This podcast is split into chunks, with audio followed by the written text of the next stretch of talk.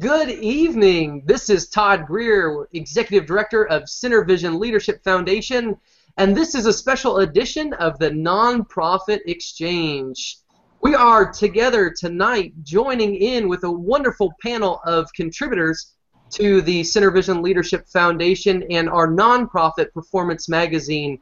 In just a minute, we'll get with them and talk a little bit about tonight's topic, which is values in the nonprofit world. But today is an extremely important day, a very special day for us at SynerVision Leadership Foundation.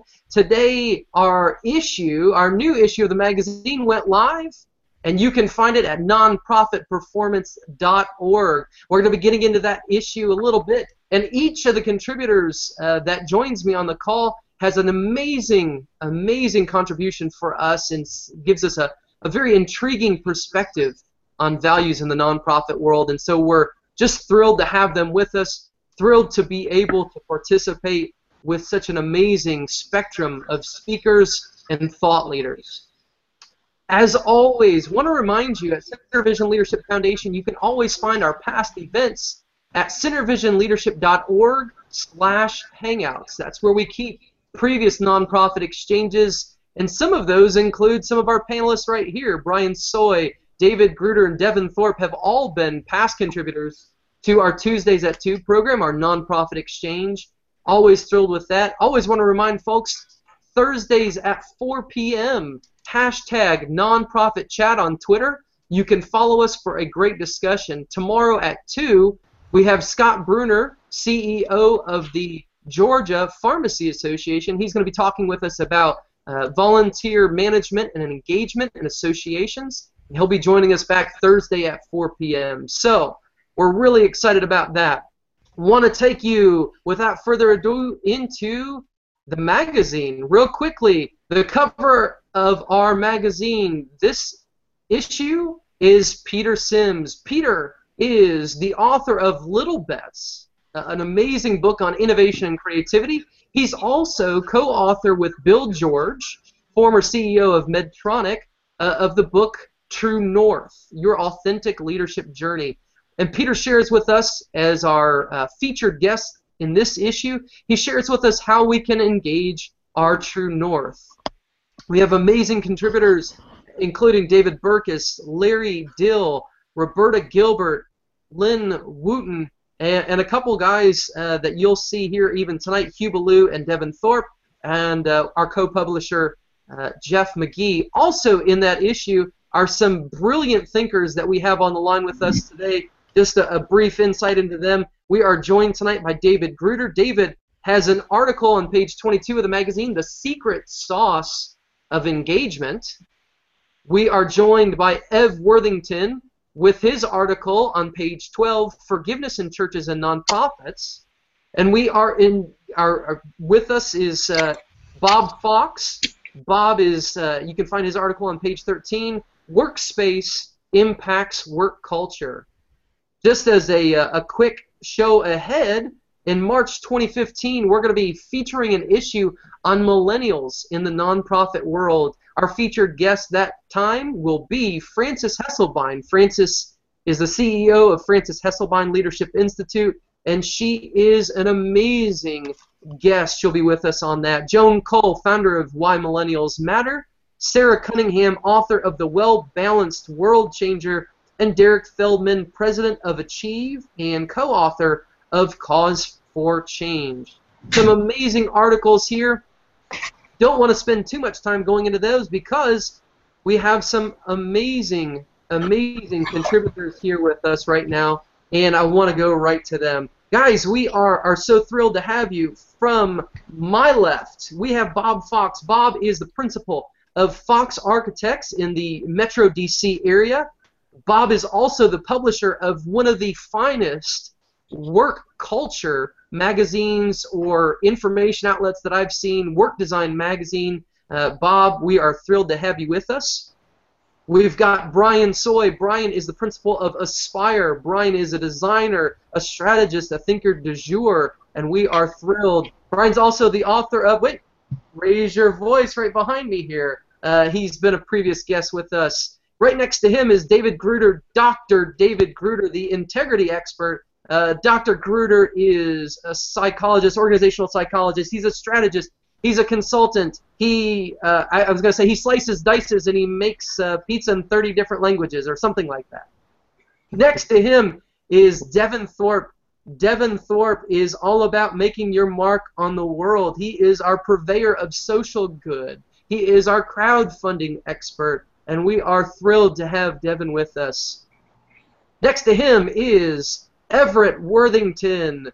Ev is a professor of psychology at Virginia Commonwealth University and a guru, an expert when it comes to the research on forgiveness. He is uh, an amazing man, a personal mentor in our family, and uh, we appreciate Ev you being with us tonight. And finally, last but not least, we are joined by our founder of SynerVision Leadership Foundation, our chair, Hugh Ballou. Hugh is a consultant, a strategist. He is a maestro, the orchestra conductor du jour uh, of leadership. He is the founder of SynerVision, SynerVision Leadership Foundation. He's the co-publisher of Nonprofit Performance Magazine, and we're thrilled to have him on point. Guys, what a, a blessing it is to be able to have you guys in tonight. Thank you for joining us. It's a pleasure to be here. As we move from left to right, I want to give each of our contributors just about two minutes to talk briefly about values from their unique position. Bob, if you would start us out, talk a little bit about values from the perspective of your work, both as a publisher as well as a uh, an architect. Well, Todd, thanks. Um, I'm excited to be here and uh, just thrilled to be able to talk about this subject. Um, I, I, think if you look at my world, um, you know, I'm really looking at the world through the physical environment. So, you know, we, we design office space, um, you know, and I get the chance to go out and take a look at some great spaces around the world. But I, I think the important thing from, you know, the point of the article and I think the value aspect of it is, um, you know, space is one of those things that really kind of captures and reflects um, you know, the values of an organization or the culture of an organization. And uh, I had the, the great experience of participating um, in a group that was called Case for Space, and uh, it just resulted in a book that was published in October called Change Your Space, Change Your Culture. And you know, we started out by looking at what are the drivers that affect performance in the workplace, and we pretty quickly got onto the engagement issue and looked at a lot of things that really kind of were derived from leadership values. And so those leadership values and the work environment that you're in really have to be consistent um, in order for an organization to function properly. And so I think that's one of the most important things, um, I think, from our perspective and from the way that I look at the world, um, you know, that really kind of drives um, organizational performance. Fantastic. Thanks, Bob. Brian, talk to us a little bit about what it looks like from the aspect of designing both publications, designing websites, as well as working through strategy with nonprofits. Yeah, it really goes back to just the whole communication framework that uh, you know is based in the values of the organizations that we work with. So, you know, if if we find an organization and they can't articulate their values, we historically find they have a hard time communicating what it is, why they matter, what it is they're doing, what their mission is, what their purpose is. So we we always press back into finding that core of their organization and um, using using that core set of values as their filter then for them to communicate through. Awesome, David. How does this work from your perspective? as a consultant, as a strategist.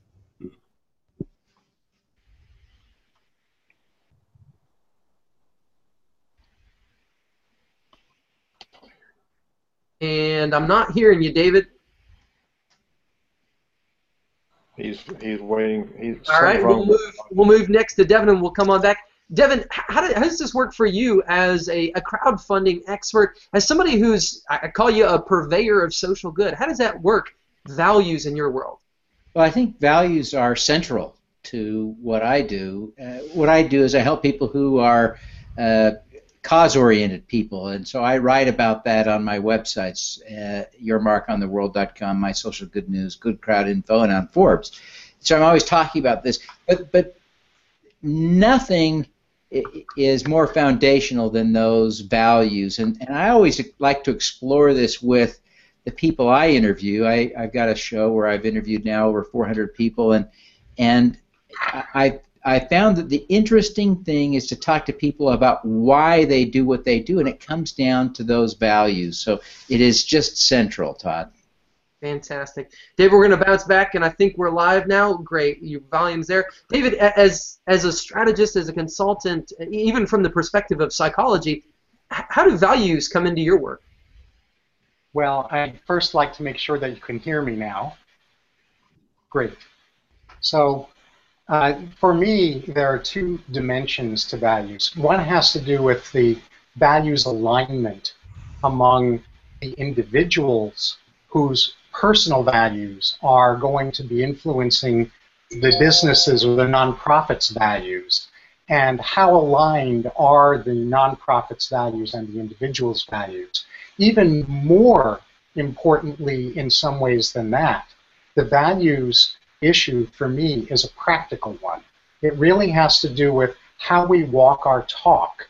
And I've seen too many organizations who have taken the time to articulate really delicious, magnificent values and haven't taken that same amount of time and effort to convert those values into skills and the skills into procedures that actually enable them to act the way they say they want to act.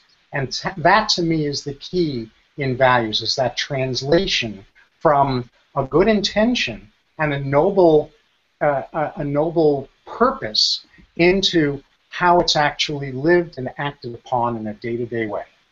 Awesome, thank you. Moving on, Everett Worthington. Ev, in your world, both as a, a professor as well as a researcher in, in the realm of forgiveness, how, how do values come into uh, into tact in your world?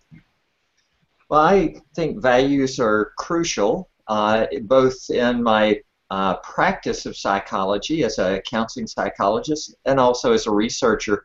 Um, as a uh, person who does counseling, there had, had historically been three value positions, and one of those is to try to be value free. Problem is, that can't work. We can't be value free. And so the next uh, line of attack was to be value neutral and, and to try to get into the person's frame of reference and, and uh, be in their frame of reference. And the problem with that is the small one, that one doesn't work either. And so the third approach in counseling is to be is to take a value informed stance in which you help the person who is seeking help to understand what your values are as a helper and to try to um, uh, to make sure that they can make informed decisions about the advice you give. As a counseling psychologist, we uh, our program we train people to be scientists, practitioners, and leaders. And my belief is that good leadership depends on four qualities. One of those is a foundation, a bedrock foundation of good values. A second is a, having a moral GPS system that reorients us toward our values when things get emotional and decisions get difficult. Third, to be able to help people build a consensus.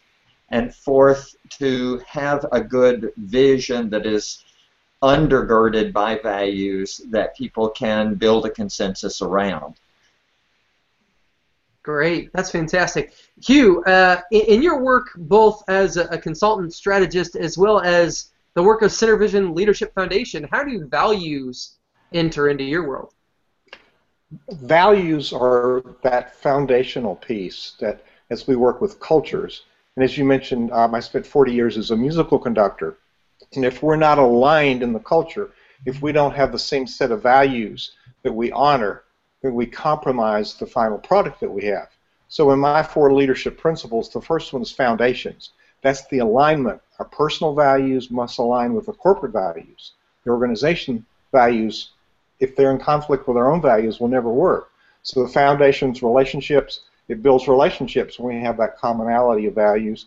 Systems, we rehearse Yes, we rehearse. That's a value. We must rehearse before we go live because we want to do our best. And fourth is balance.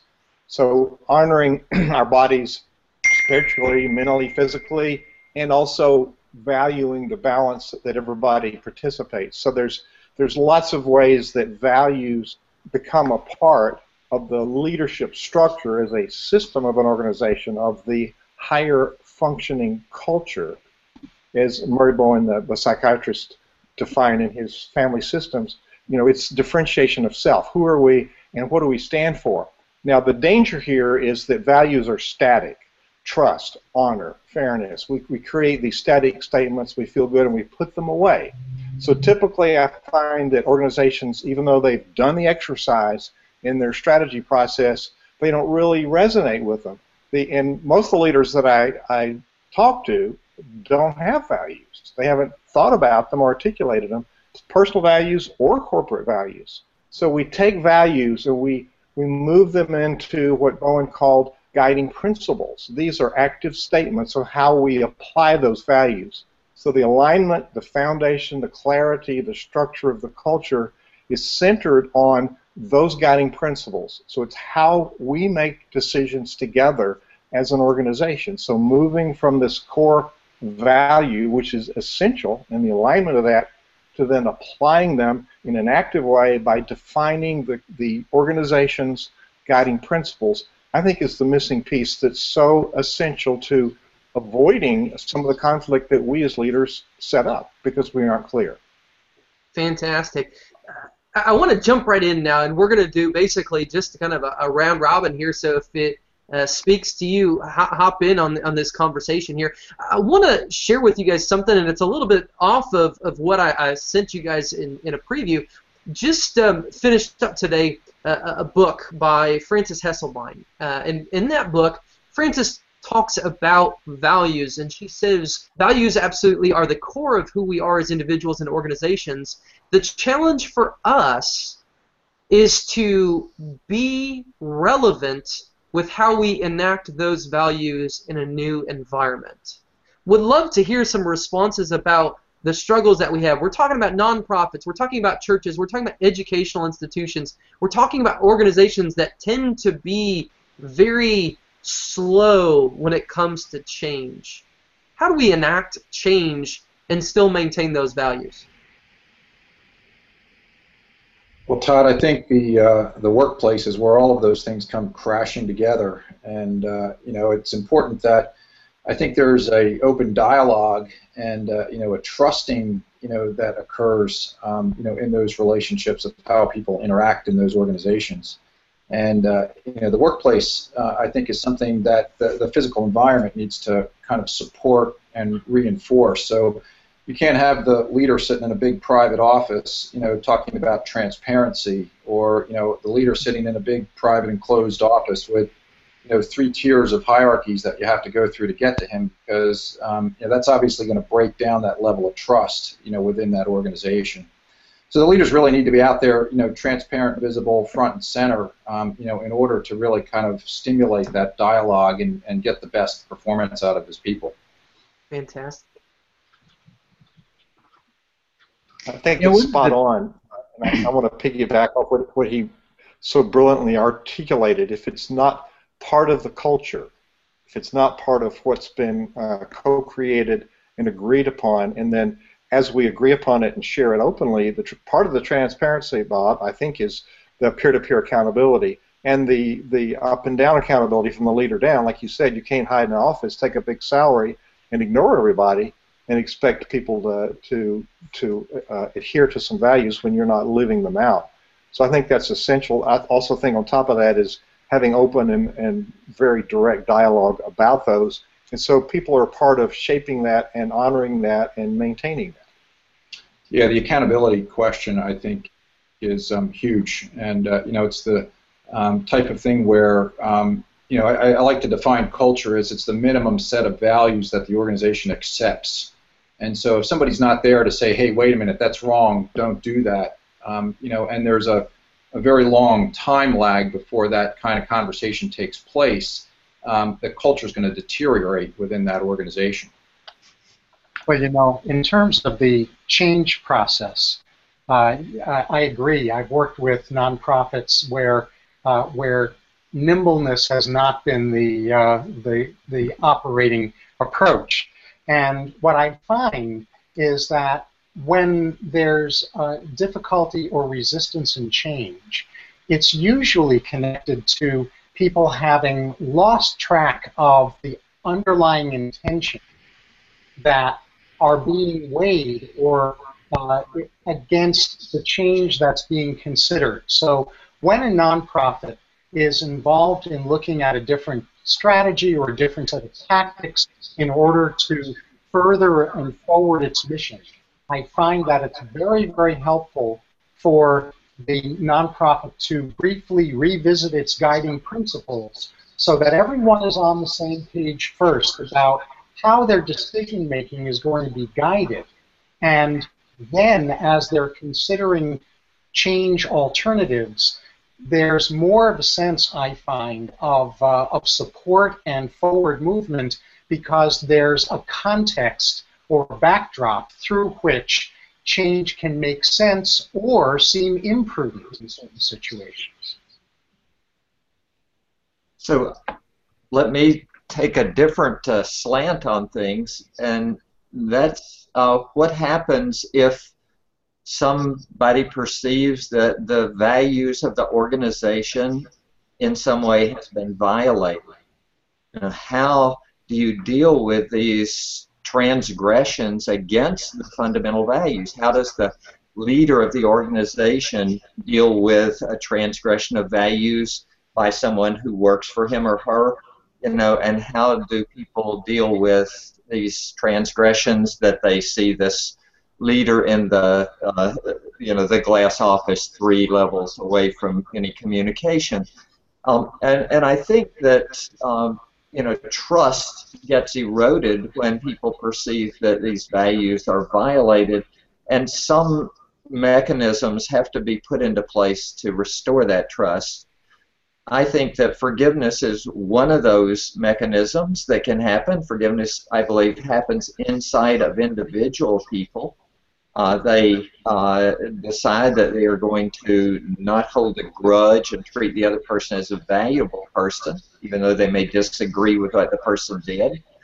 But beyond forgiveness, there also has to be some effort at restoring the trust, and that's going to involve interpersonal uh, processes like admitting wrongs, uh, not seeking vengeance or you know, we usually call it justice if we're the ones that got offended, but, uh, you know, to pursue uh, mercy instead of uh, always just unremitting justice. So that's just uh, a different slant on, uh, or a different place in the process there. I think that goes back to core values as well, what you're raising around forgiveness, which is that in an organization where there really is a well-installed core value around uh, the people in the organization being well-intended individuals who are, like all individuals, capable of what I call loving mistakes, good intentions, mistaken expression. Then, when there's a breakdown that occurs, we can realign with what the intention had been and how the actions just simply unintentionally didn't align with or promote that intention as effectively as the person had meant to. Yeah, David, you used the word align, and uh, I think that's a big part of it. Is that there has to be, I think, a consistent and repeated, um, you know, set of values, and they have to be treated at different levels the same way, um, you know, or else that those values then begin to erode.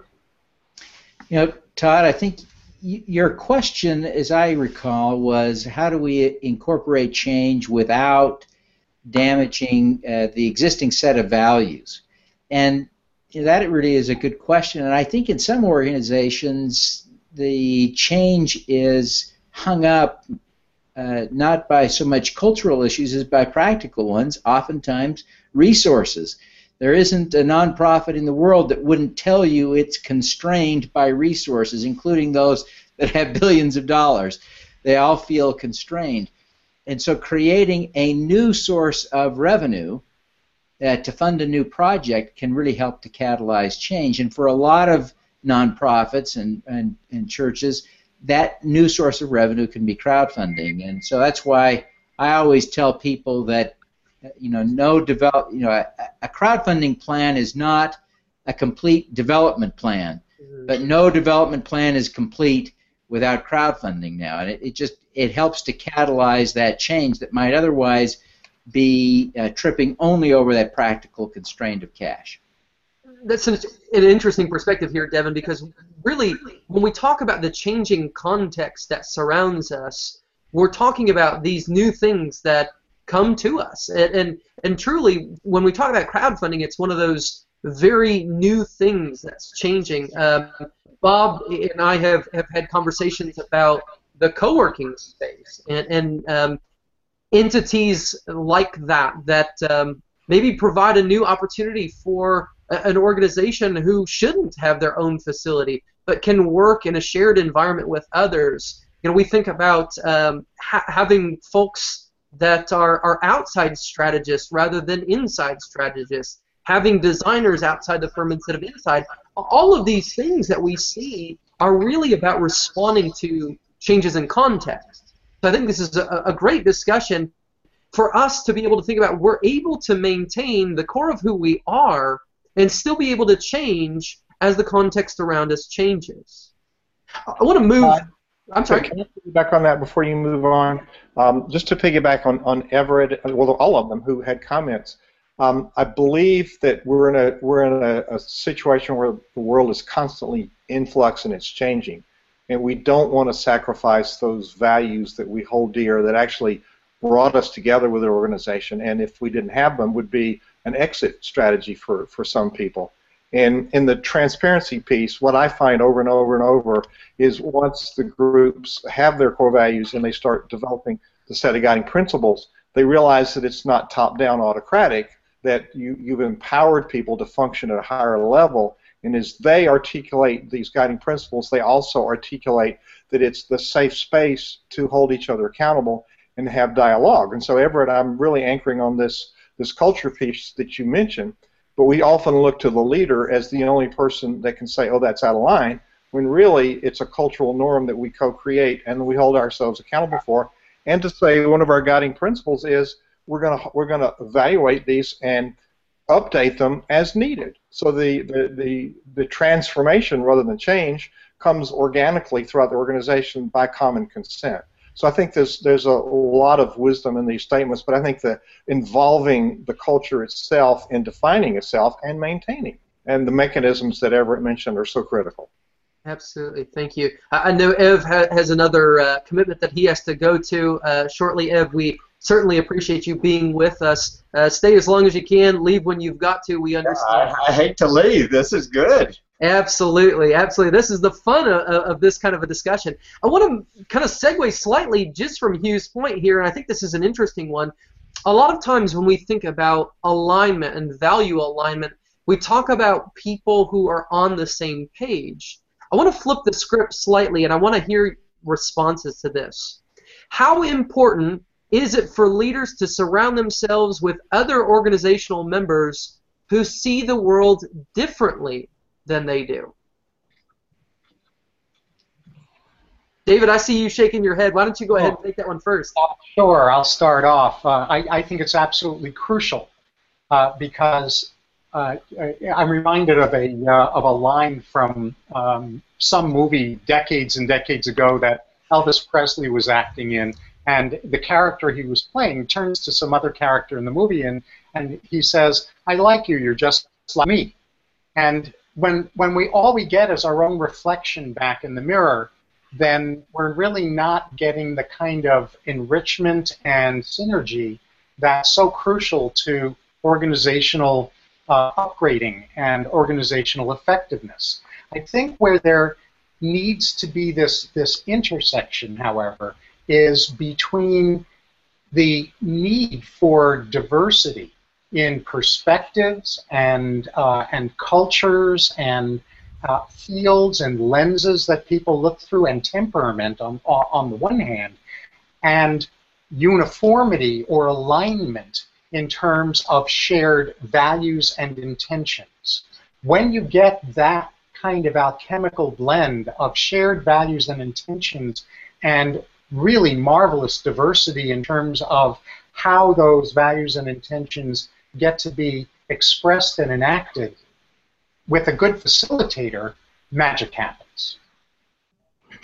You know, I, I hate to do this, but uh, you know, being in academics, we have plenty of diversity of opinion. Let me tell you, and nobody is shy about sharing that.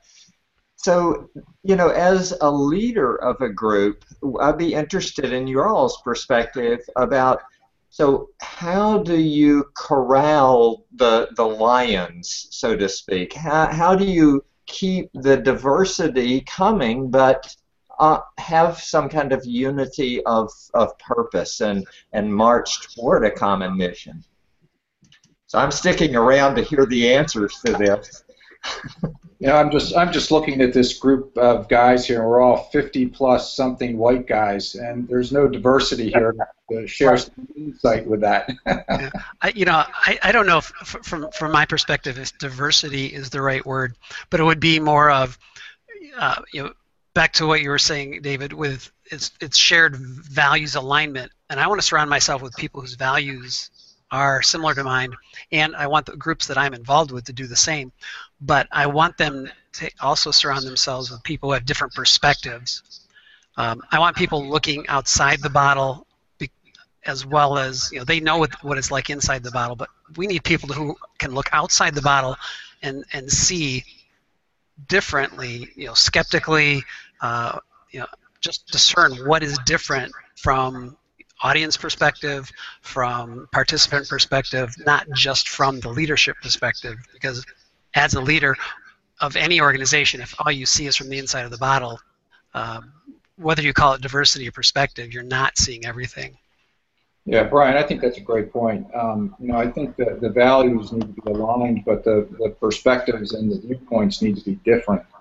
Um, you know, and I, and I think that that's the thing that gives us, I think, the opportunity to expand our viewpoints. I think the other thing within your organization is how you deal with conflict, uh, because inevitably you're going to have that conflict. And you know, if the organization doesn't have a protocol or a set of values that's going to handle that conflict in a healthy way, that conflict in a healthy way, um, then it becomes problematic.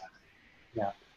Uh, let me double back to a couple of things. Number one, you know, we've got um, the comment about us uh, all uh, this this group of old white guys, and um, and I completely agree. I, I noticed that as well. And yet at the same time, because of uh, I'm noticing really important differences in the lenses that we're all looking through. So even a bunch of old white guys have a lot of diversity in them too. And I don't want uh, uh, age and, and, skin color to be, or ethnicity to be the uh, only determining factor in diversity. The other question to double back uh, uh, is about um, how do you herd cats, and uh, or how do you herd lions? And cats can be herded. I, I've been a professional cat herder my whole career. But what I have found is that the prerequisite to effective cat herding is cats being willing to be herded. Mm. And they only become willing to be herded, in my experience, when they have taken the time to carve out their own collective clarity about what their guiding intentions and guiding principles are as a group so that there's that touchstone that they can call each other back to when the respective cats or lions start uh, start diverging too far away from the uh, from the intentions. And, and Everett, I think that's a really good question. I, I served the church for 40 years in music ministry, and I think it comes a close second to academia, to having people with, and and and um, the, the the fictitious topic of conflict, you know, we deal with too. Um, so what I do when I work externally with groups is we redefine conflict is really the sign of energy, and we don't eliminate it, we manage it. Unless you you know you work in a cemetery, we manage it and we reframe conflict as a creative tool and not a weapon. but we also set channels. Here's this is off limits. This is this is what we're dealing with today, and this is the channel we're in. And I very much agree with David. Having these these touchstones that we can write up and have visible, and every time we gather, we review at least one of them. Do we still hold this value or this principle as, as being valid, and how are we doing at upholding that? So I think it's a constant conversation and back to Murray Bowen and not being anxious. The leader being anxious spreads that through the culture. And so we as leaders impact everybody around us by our behavior. Great. Yeah, I think this is a, a, really intriguing idea here and a concept because I'm thinking about, Bob, particularly the work that you do as an architect. You have to bring a ton of different people who see things differently to the table and you have to be able to see how your part fits into the overall structure. I think that's one of those pieces with a leader. A leader helps people to see the vision of the overall structure and then helps connect that overall structure to the individual and how they're playing a role in that part. So I think we're having some, some fantastic discussion here. I think this is a really important thing for leaders in all types of organizations, whether we're talking about the the, the social, we're talking about the governmental, we're talking about the for-profit sector. We've got to be able to connect these pieces together, the, the individual to the, the greater vision. Yeah, Todd, I think um, you know, a lot of the work that we do today, um, we're dealing with organizations that are just going through massive amounts of change. Um, you know, having been in some older, you know, traditional office environments for many years, to go to you know a much more flexible type of a work environment is a huge hurdle for a lot of individuals to get over. Um, the only way we can really do that is by bringing those people together and listening to them, trying to understand you know all of the different uh, components or the tasks or the activities that they're involved in, and then um, you know kind of you know taking the space and mocking it up and then letting them actually test it out and then collecting the feedback and the data and then evolving that space as we go through it. Um, you know, in those types of situations, um, you know, we find we learn a lot more about the organization, can create space that's really much more appropriate for that type of organization, and then everybody feels like they've played a part in it and have contributed to it. So, so it's much more valuable to them you know, having gone through a process like that. I'm wondering if there's more to hear from Devin on the um, the resources, because um, I find that when there's there's a challenge with change that money. You work in the crowdfunding, and, and you talked about resources. No matter where people were, that was a challenge. But I think that money is also a magnifier whether you don't have it or do have it. It's a magnifier for when you're not aligned and when you're not um, thankful for the resources you have, and if you're not agreed about how you're going to going to work with those, regardless of where they are. Well, I think that you're absolutely right, Hugh. Then there's one of the ways I think that manifests itself is in the impact. Whatever impact you are seeking to have, if you lack alignment, if you lack the consensus around values, as the money comes in, it gets frittered, squandered, and it isn't used in an impactful way. And so you see that in outcomes, I think, in, a very genuine and quick sense. Uh, and, and that's why I think money is a great source of discipline for an organization and forcing them to align and have have some impact. And that's why I think I see, as I'm sure all of you do, there are so many great organizations that in fact are having impact because so often in in nonprofits and in churches you see a great unanimity, a great passion around around the cause, even though two causes may have uh, opposed uh, objectives. In fact, the internal, uh, I see typically, sort of, certainly not universally, typically uh, very well aligned principles that lead to great outcomes. Definitely. Want to move into the next question here. Uh, I know we're, we're wrapping up closely here with time. A question I have is how or, or when when we're successful how will we see our values played out in our organization? When we're successful, how will we see our values played out in an organization?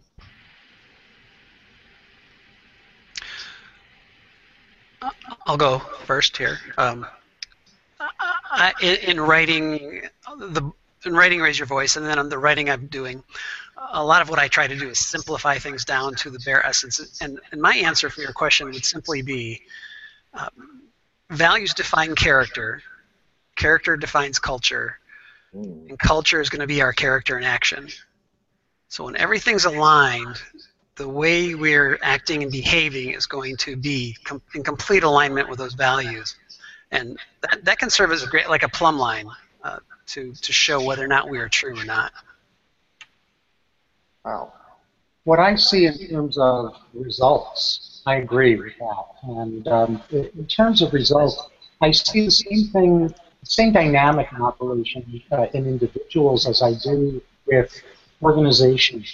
That when an individual is really in mission, when they are truly coherent in how they show up, they attract like-minded people, like-minded customers, like-minded followers, uh, and uh, passionate fans. And the same thing is what I've seen with organizations. The more, the more um, clear and aligned and embodied an organization is with its mission, the greater the number of, of passionate followers and volunteers and um, uh, job applicants there tend to be. And, and with that, the greater amount of funding there tends to be.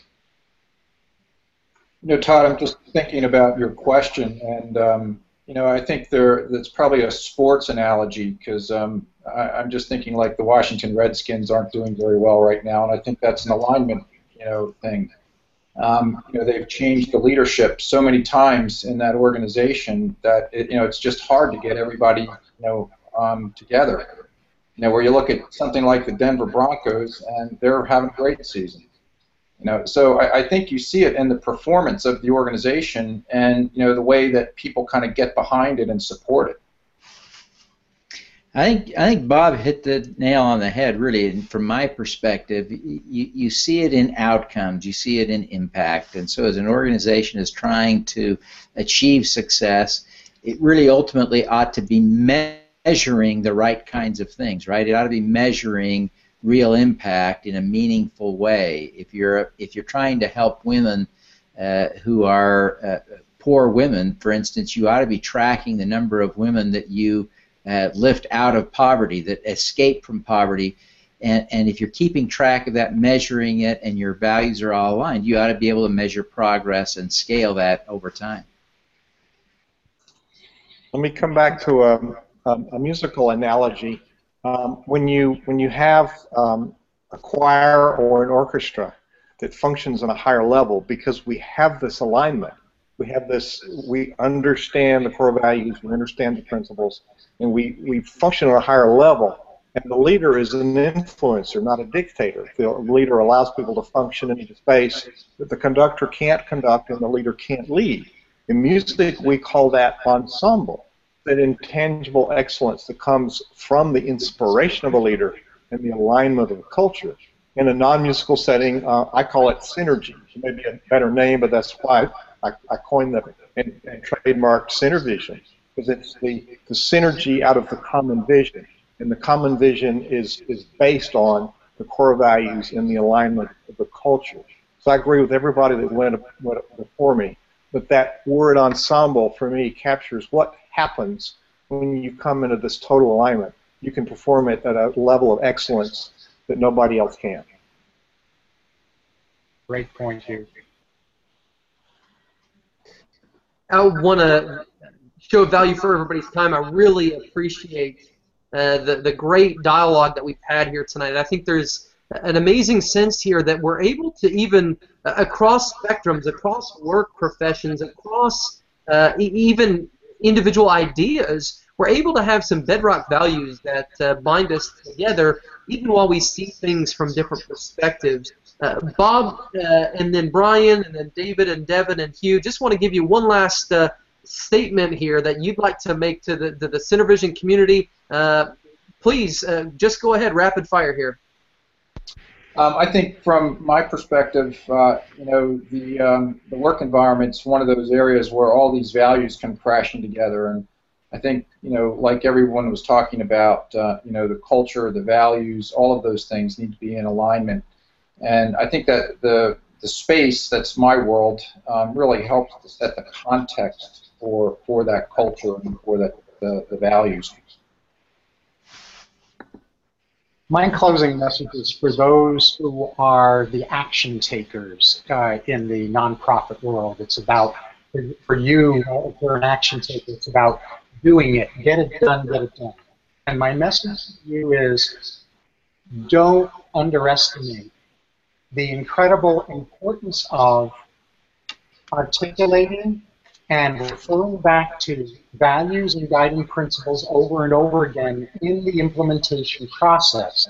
Even though that takes more time, it's actually much more efficient than just doing, doing, doing.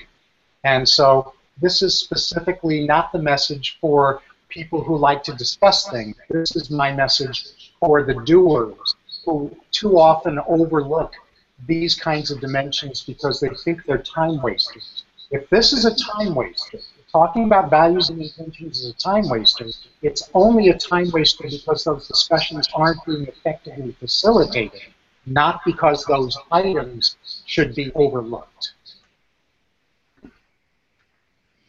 Well, I would remind you of a story I'm sure you've all heard. Uh, you at least heard kind of a saccharine version of this story of the little girl on the beach who is throwing starfish back into the sea, right? And the curmudgeon comes along and says to her, Why bother? It doesn't matter what you're doing because you can never save them all. And she, in a very inspiring response, picks up yet another starfish and says, It matters to this one, and throws it back into the sea. And, and it's absolutely true that everyone matters, every individual. But that version of the story varies from the Loren Eiseley original in some meaningful ways. In the original story, the narrator of the story joined with the star thrower to start throwing stars, and it and it changes the dynamic considerably. In the origi- in the the little girl version, we're left to accept the curmudgeon's view that we can't save them all, and and we're left to feel good to ourselves if we help anyone. And I think in the original Loren Eiseley story, the fact that the narrator joined with the original star thrower evokes a more important message, and that is if we have enough star throwers, we can save all the starfish. Great. I want to come back around here to Brian, bring Brian in, and then uh, we'll close with Hugh, and, and I'll wrap it up. Yeah, you know, for, again, for us, um, if I look at values as expressed in the positioning an organization has, and then the values their followers have, eventually they need to come together uh, because that's what aligns followers with an organization are values. And that plays out in donations that plays out in support in volunteerism in board involvement and that's why I just drive everybody back to values because at some point somebody's watching and they're they're evaluating what an organization's like based on their values. I define a leader as a person who gets things done, and a leader is a person of influence. And part of transformational leadership is modeling. Model what you want to see happen. And so practice what you preach. You can talk about values and principles all day long. The leader impacts the culture by living them out.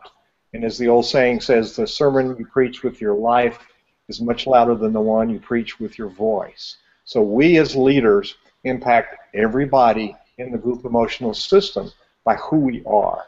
And that is how to make your values come alive. It starts with you we have uh, been blessed with a wonderful dialogue tonight.